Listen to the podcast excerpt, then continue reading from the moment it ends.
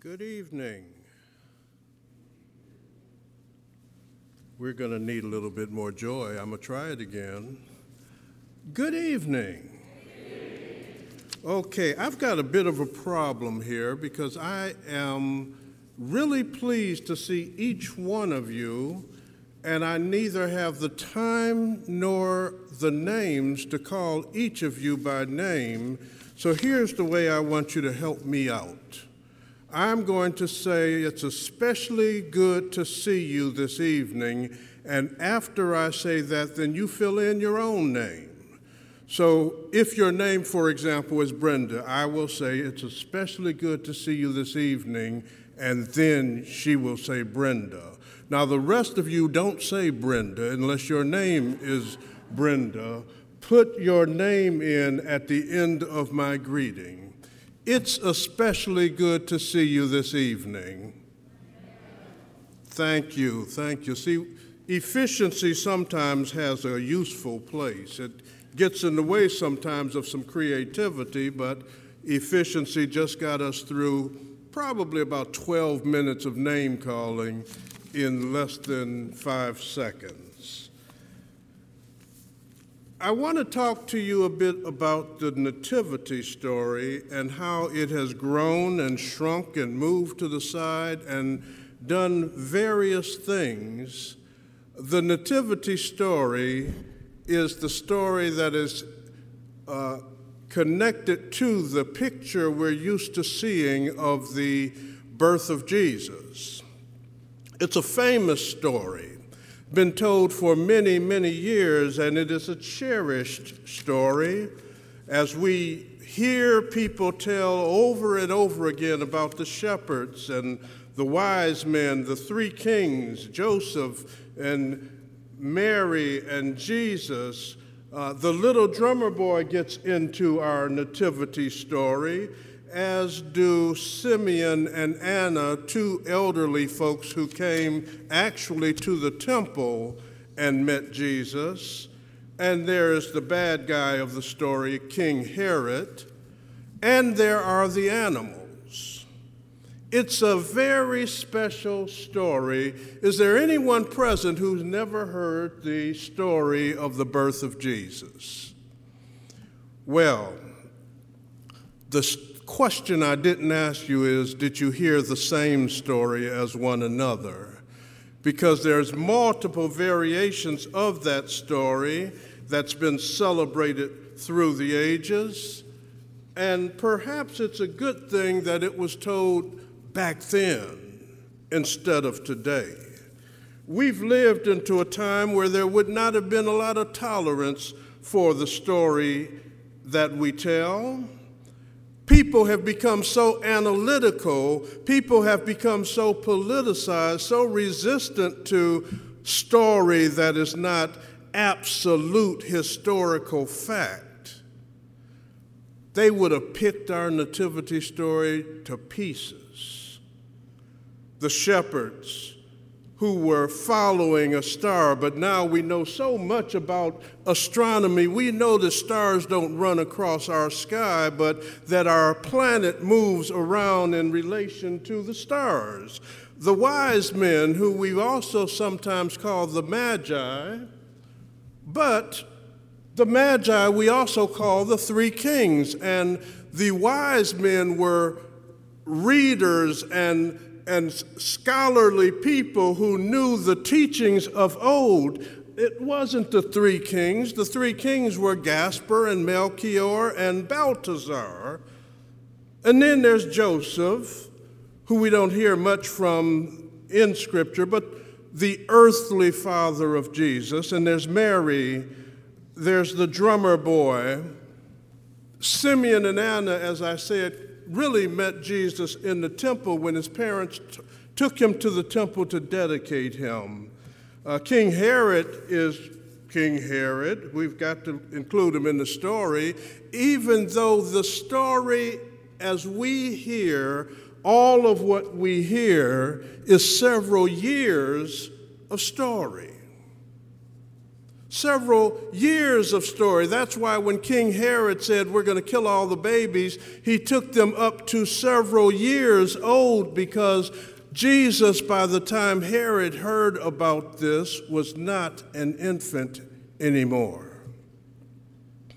The animals, the animals in the nativity story, strange collection of animals, kind of Americanized animals, lambs and cows and and animals that you would normally see in a barn in the United States of America, where's the goat in our nativity scene? And why are the camels there before the wise men come? Well, as I say, it's a good thing that the story that we are telling is not a story presented initially to folks like you and me, 21st century people or even 20th century people. We would have picked the story to pieces and we never would have had this tradition of telling the nativity story or looking at nativity scenes. But we're better off because we received the story. The people in the story and the people who used to tell the story weren't hung up on the science of the story. They were not hung up on the historicity of the story. They were celebrating the content of the story, and the content even those who were in the story realized a simple thing. None of the shepherds thought the story was about them. Nobody in the story thought it mattered if this was a Tuesday or a Saturday. The wise men, whether we're talking about the wise men or the kings or the wise men and the kings, were unified in their understanding this is not a story about me. Joseph is very clear that it's not about him. Mary made clear, even when she was told she would bear the Son of God, that it was not a story about Mary. The drummer boy, whenever he got there, knew it was not about him. Even King Herod knew who the star of the show was. King Herod turned over all kinds of situations and dispatched army and, and various other workers of the king to try to find this king because he felt threatened by another king being on the scene. Everybody in the story and everybody through the generations who used to tell the story understood it's a story about the Son of God. It's a story about the Savior of the world. It's a story that stands up to our scrutiny and to all of our examination and all of our analysis because it's not about the minutiae, it's about the fact that God loved us enough to give the best Christmas present ever given. I'm going to hold on to the tradition of the Nativity story. Even I know that just about every detail of it is wrong. None of that matters because of the part that's right. The part that is right is that God withheld nothing from me.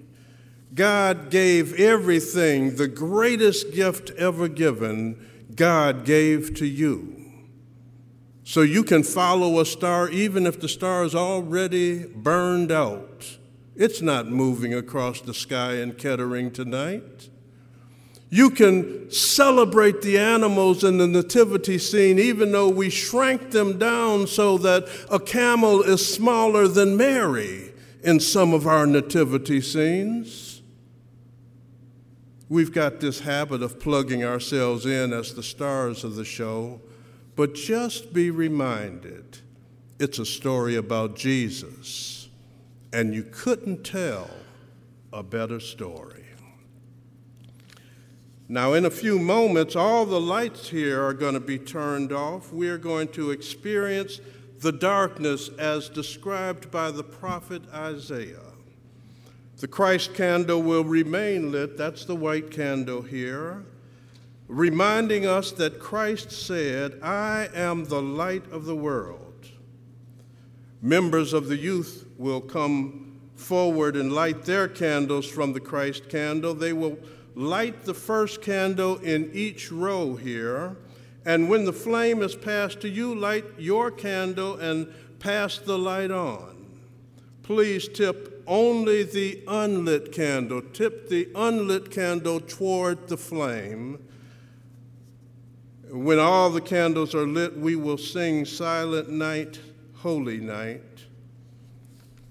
And we can begin at this point as we prepare for the closing, illuminated by the light that our candles provide.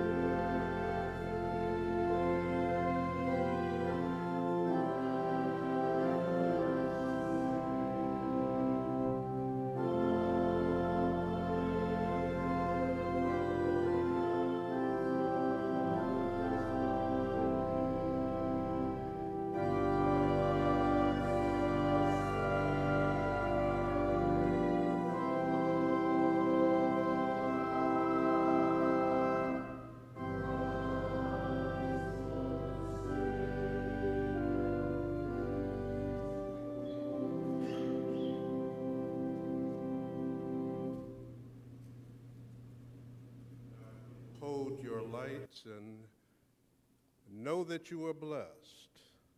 Some will say to you, Merry Christmas. Others will say, Season's greetings. Somebody will say to you, Happy Holiday. Don't be bothered by that. Just know that God is blessing you. Know that you've been blessed. And whatever the greeting that comes from person to person, revel in the greeting that came directly from God. Go in peace.